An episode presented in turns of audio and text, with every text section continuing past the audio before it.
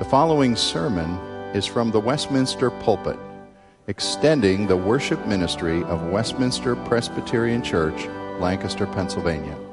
We are a local congregation of the Presbyterian Church in America. Please contact us for permission before reproducing this message in any format.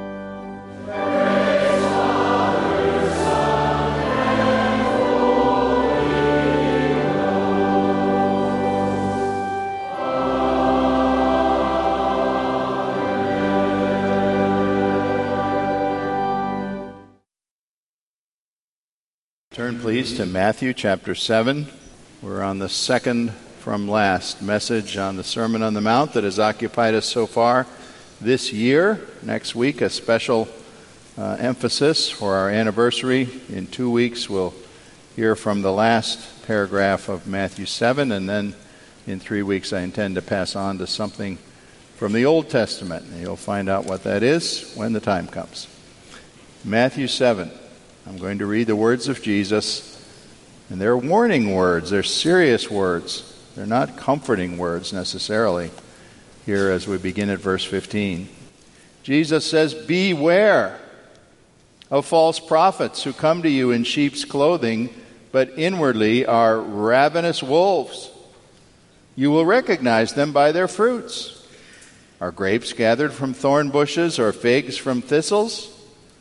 Every healthy tree bears good fruit, but a diseased tree bears bad fruit. A healthy tree cannot bear bad fruit, nor can a diseased tree bear good fruit. Every tree that does not bear good fruit is cut down and thrown into the fire, and thus you will recognize them by their fruits. Not everyone who says to me, Lord, Lord, will enter the kingdom of heaven but the one who does the will of my Father who is in heaven. On that day, many will say to me, Lord, Lord, did we not prophesy in your name and cast out demons in your name and do mighty works in your name? And I will declare to them, I never knew you. Depart from me, you workers of lawlessness. This is the word of God.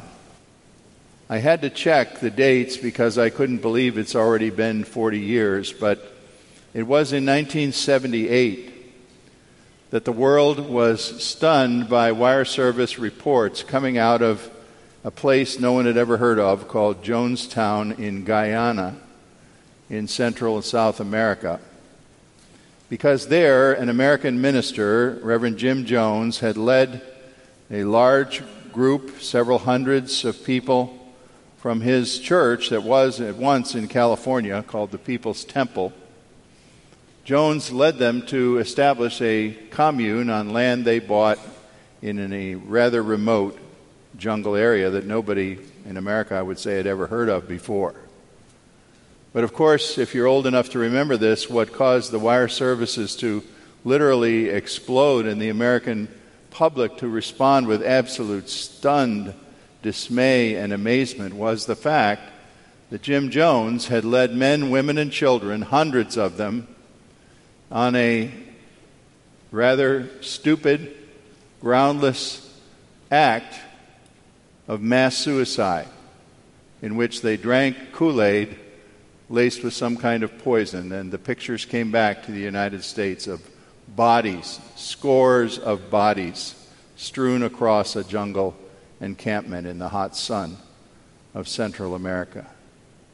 The amazing thing to me about this was to learn later on that the people who had joined the People's Temple and had gone upon Reverend Jones's ill fated errand of residence down there in that jungle area had sold their homes, they'd given up most of their possessions, they'd turned their money over to the communal life but the interesting thing was that the majority of them, it could be shown, had started out their spiritual lives in fundamentalist churches where the Bible was taught, where the cross of Jesus was taught, where the resurrection of Christ was taught.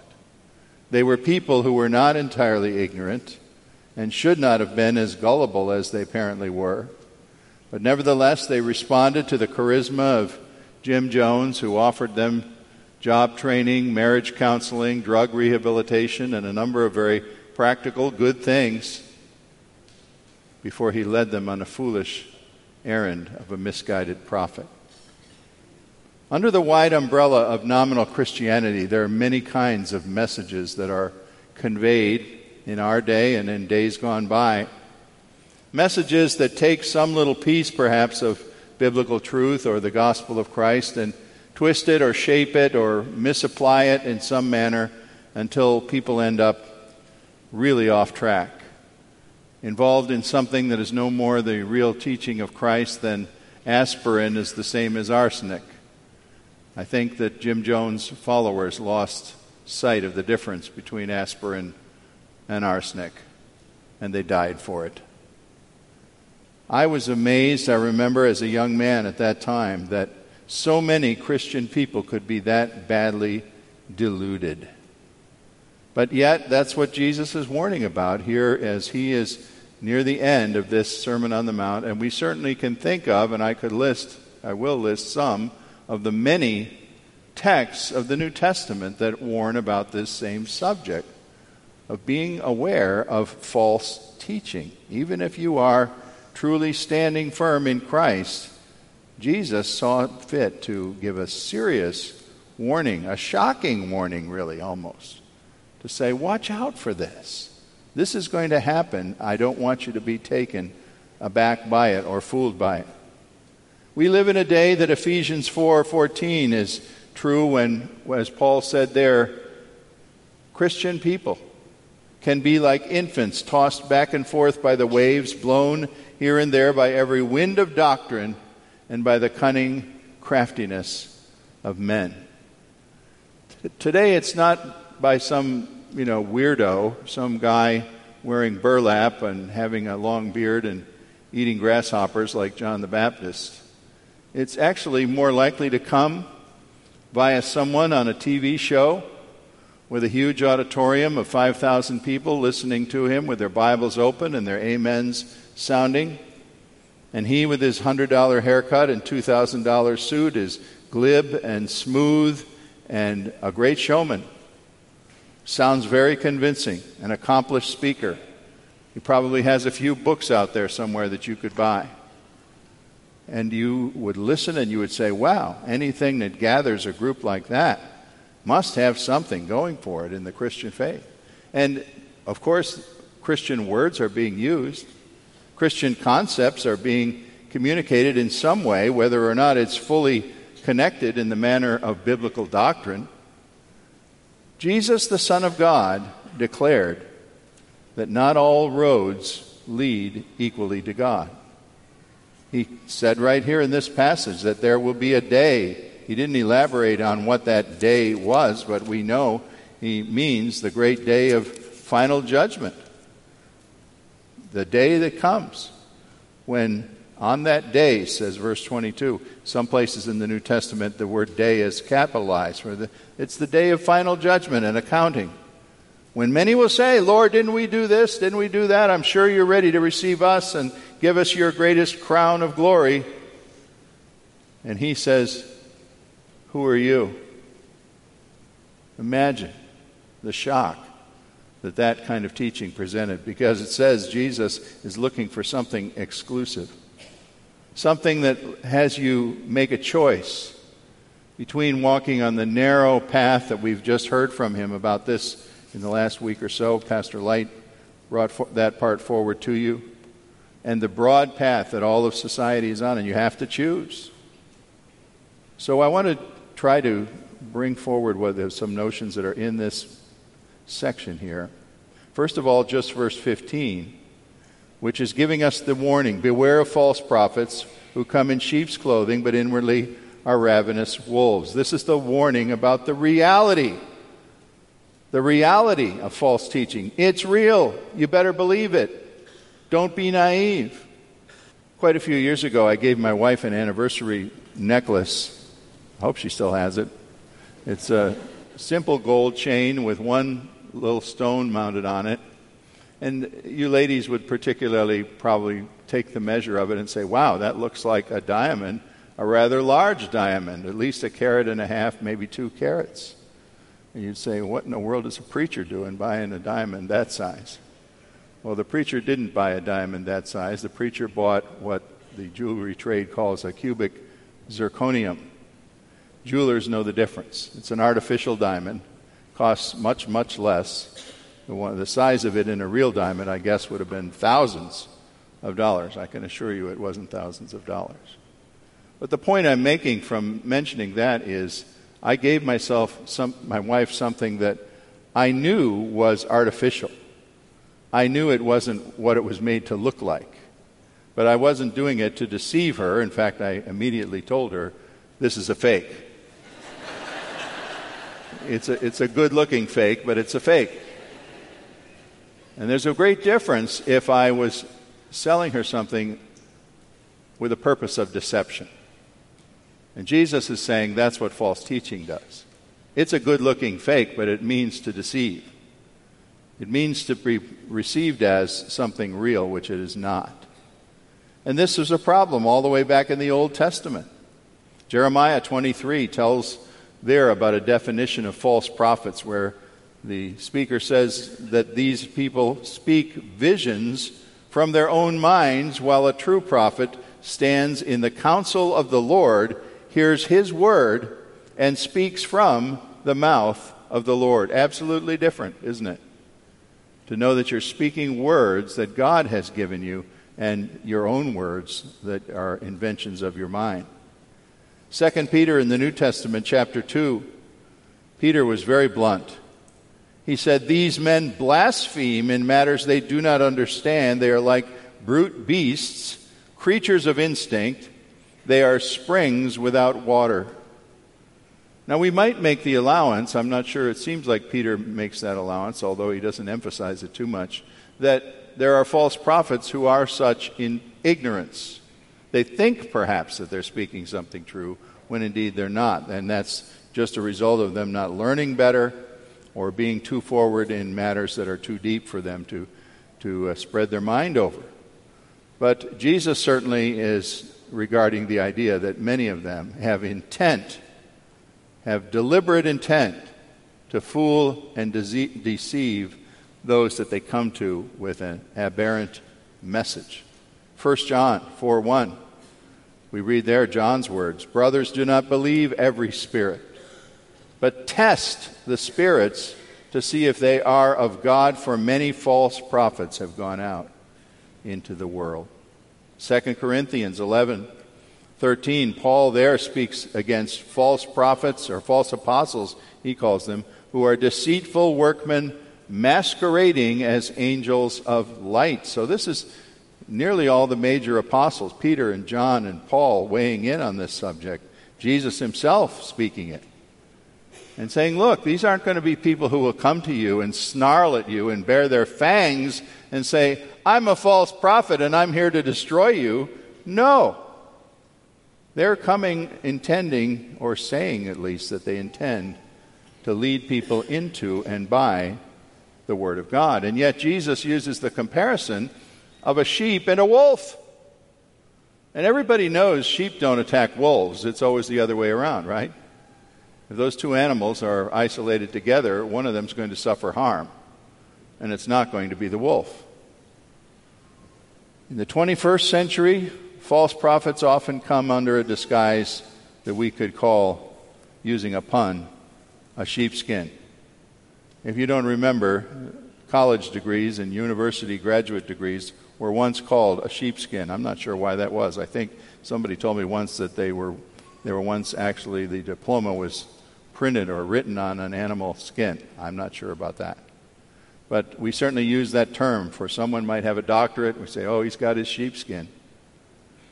And so he comes forth with great learning. And listen, we as Presbyterians, among other Protestant denominations, we value learning. We want our clergy to be educated. We want them to have studied Hebrew and Greek and church history and apologetics and hermeneutics and lots of things that they're supposed to understand before they expound the Word of God. So it's not that we're against education, But education alone is no guarantee of orthodoxy. That certainly is seen all over the place today. There are people with doctorates who write things that are just obviously false. I could bring books into the pulpit and stack them up for you. People who uh, make a lot of money on the books that they sell and have quite a reputation of giving lectures around the land. And they're, what they're saying is disagreed with by many, many scholars, but they're able to call an audience because it's unusual, it's out of the, out of the ordinary, and kind of interesting, kind of dramatic. Jesus says we need discernment. The false is everywhere, and it has to be understood, or you'll be taken in by it. The reality of false teaching is like warning sheep that a wolf is coming. Well, he goes on then, secondly, in verses 16 to 19, to talk about how there is an obvious exposure of false teaching. And how is that? It's by the fruit that it produces or fails to produce. And that is primarily seen in the lives of either the false teacher himself or those who follow his teaching.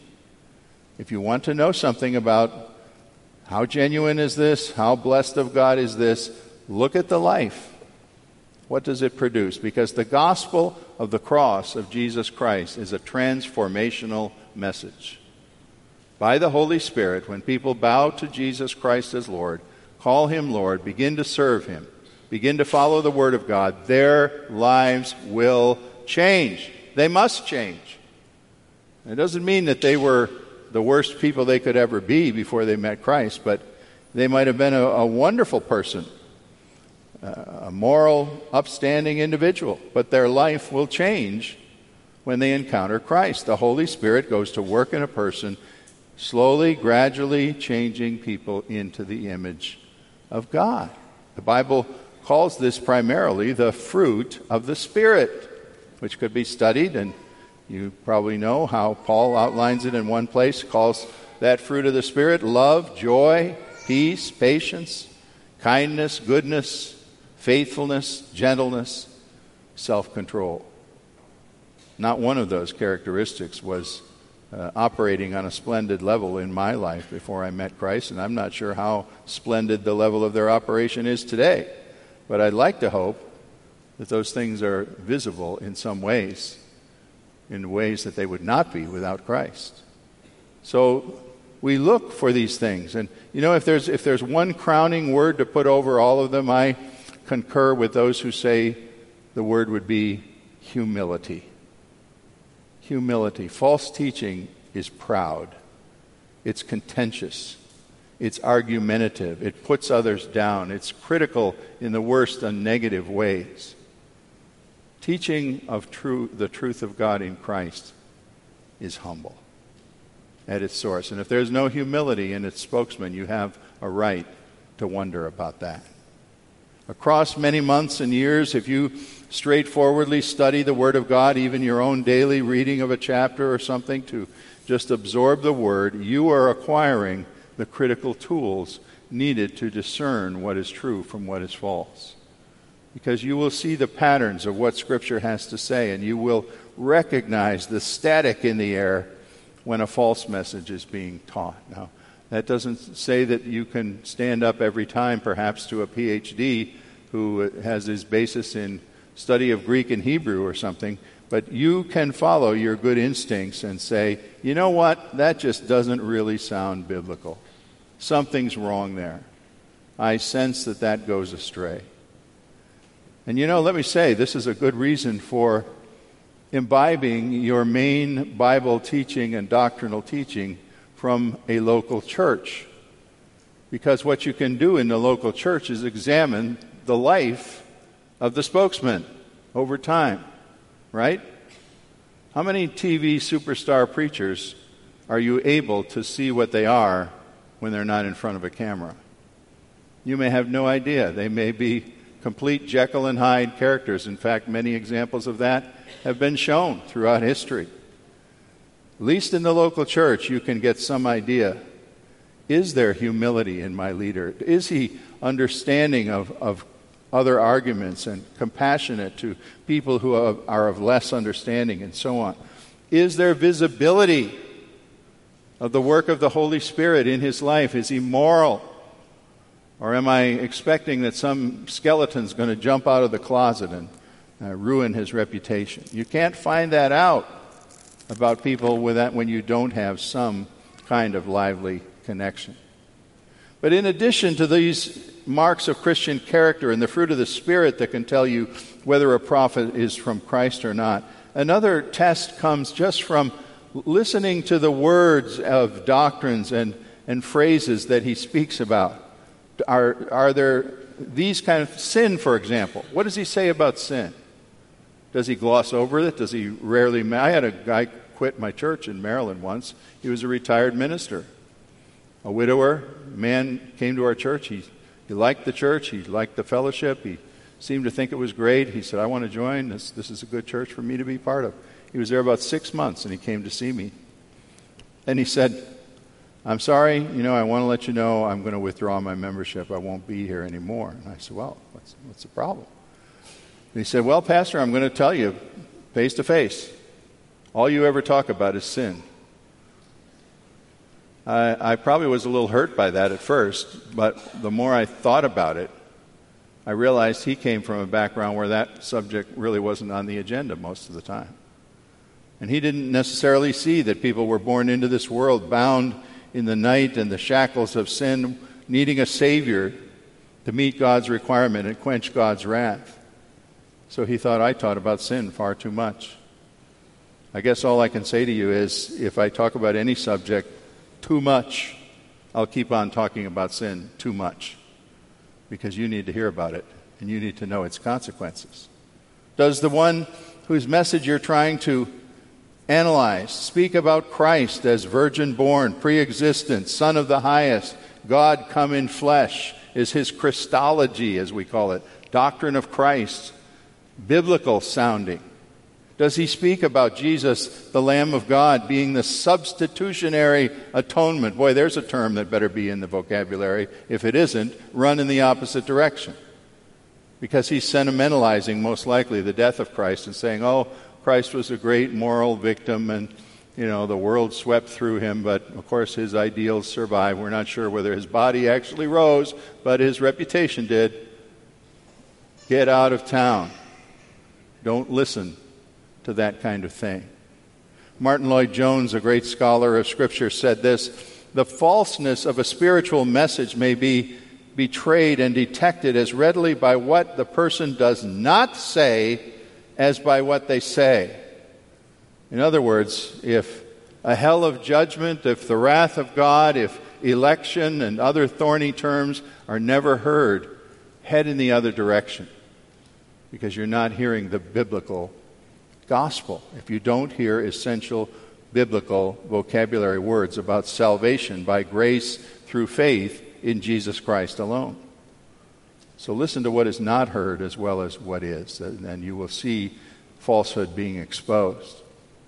Well, thirdly, verses 21 to 23 of our text concludes this portion by taking a rather shocking turn. Now it's not just talking about false prophets, but they would be included, but it's generalizing more if you look at what is there.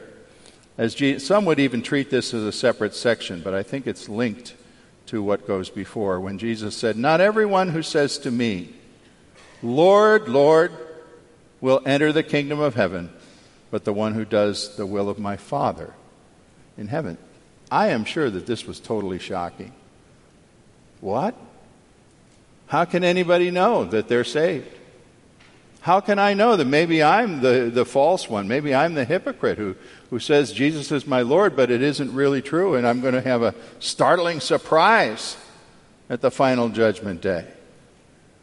Well, evidently it is possible, Jesus is saying, to reverence him by calling him Lord in a formal way, professing your faith before a church, even a Presbyterian church in America church, conservative, biblically, a church that uh, you know values the inerrancy of Scripture and its infallibility and everything else, that isn't going to save you or suffice when you stand before the Lord as your final judge because it, apparently is possible that your testimony is superficially right but does not show evidence of a lively, living, obedient, seeking, loving relationship to Christ as Savior.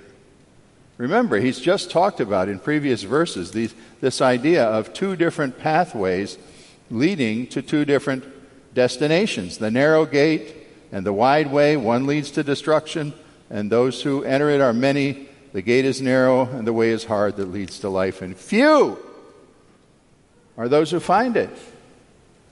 Is that for real? You might, it is implied here, even be the preacher ordained to expound the Word of God, who somehow is used to sponsor a true revival in which hundreds of people gave their lives in genuine ways to Christ, and you are lost. I, I am haunted by, haunted by the story of one of Billy Graham's earliest good friends in his Youth for Christ days when he was just making his reputation. And there was another man going out with him with Youth for Christ preaching. Most people said he was more gifted than Billy Graham. That both of them would come in and do a revival meeting or a youth meeting and preach, and this fellow was wow. Everybody would say, Yeah, that guy Graham wears loud ties and he's, he's handsome, but he's a little different. But this other guy, whoa. That man died a number of years ago, having spent most of his adult life saying, I don't think I'm a Christian. I don't think I believe in supernatural salvation. I do believe in God, but I don't believe the message that I once preached with Billy Graham. And God had used that man to bring many people to the Lord. And he apparently is one who is ready to say openly, was ready before he died.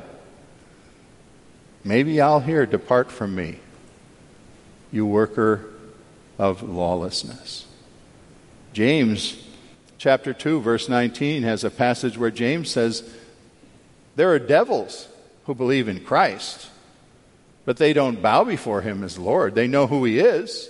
You remember the exorcisms of evil spirits in, the, in Jesus going about in his ministry? He would encounter a man inhabited by devils, and they would shout at him and scream at him and say, We know who you are, leave us alone. And they fled from him. Devils have a knowledge of God, but they don't bow to him as Lord. And evidently, it's possible for human beings to do that same thing, Jesus is saying. Be careful that your profession is not a merely superficial thing that, that has a, a skin deep bit of knowledge but is not representing the depth of your heart and your mind and your soul in a relationship to Christ. So called knowledge of Christ that is based merely on an academic interest, membership in a fine church. I heard secondhand, this isn't about somebody in this congregation. It came around the back of the barn like a third hand story to me of someone who had come into a hardship in their life and they made a kind of sardonic uh, statement to some friends and said, Huh, well, the suffering had come to their family. And he said, So much for having perfect attendance in Sunday school. In other words, this person expected his Sunday school attendance had something to do with favorable treatment from God.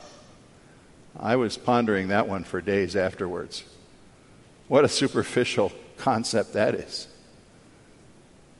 Knowledge of God that sees the Christ of God come to earth as a man, to offer himself back to his Father, to quench the wrath of the Father for sin, is the kind of knowledge that Jesus desires and looks for. That which merely recognizes him as important somehow, a moral example somehow, a spiritual leader somehow, is not going to suffice at his judgment throne. As we close with this text for today, I would have you regard Jesus as the great evangelist here. Billy Graham was a great evangelist. Jesus is a far, far greater one. And he is acting as evangelist here, I think, to probe us and say, What is your relationship to me? Do you seek after me and treasure true biblical knowledge of me as your Lord? Do you hear the Word of God preached or read it for yourself and not argue with it and you don't say, oh, that, I don't believe that part, you know, give me the New Testament without the miracles or something? Are you Thomas Jefferson with his penknife going through and cutting out everything you can't agree with? Or do you come to the Word of God and say, here is something that is so much greater than I?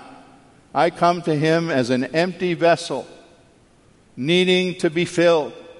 I come to Christ as worthless, aimless, without substance, without a goal in my life. And I seek in Him my all in all. One hymn writer expressed it in a phrase, and he said, There is one holy passion filling all his frame. He was referring to what Paul said in Philippians 3 when he wrote and said, My overwhelming desire is to know Christ and the power of his resurrection and be identified with him in his death so I might somehow obtain too the resurrection from the dead. That is the knowledge of Jesus Christ that he must, he will recognize. A passion, a flame burning in your life. It doesn't mean you're all emotional but it means you, you recognize that there is one great thing that you need, and it is the salvation of the Son of God, whom you call my Lord and my God. Remember how Thomas the doubter fell down before him with his fingers on the wounds? He didn't believe until he saw those, and when he saw those, he said, My Lord, my God. Jesus knew what he was saying. He wants to hear it from you. He probably has heard it from most of you here some verbal profession, joining the church. Yes, I acknowledge Jesus. But is it a passionate life relationship that you can say, He, Christ, is the most important person in my universe? That's what he recognizes. There's an engraved stone memorial, I'm told, I've not seen it, in a cathedral in Lubeck, Germany let me close with giving you the words that are on that stone. There it reads, You call me master and obey me not. You call me light and see me not. You call me the way and walk me not. You call me life and live me not. You call me wise and follow me not. You call me beautiful and love me not. So if I condemn you, Blame me not. The mind of Christ, our Savior. And our Father, today, you didn't give us something soothing from Jesus, you gave us something demanding. But what a sweet demand that we would seek after Him, who is the greatest person in all the universe. Let us go from here today, each one thinking, what does it mean that I call him Lord? It is our great desire, Father, not because of who we are or what we've done, to be found faithful in reverencing him, seeking him, obeying him to the extent of our sinful abilities to do so by the Holy Spirit working in us. For Jesus' sake we ask. Amen.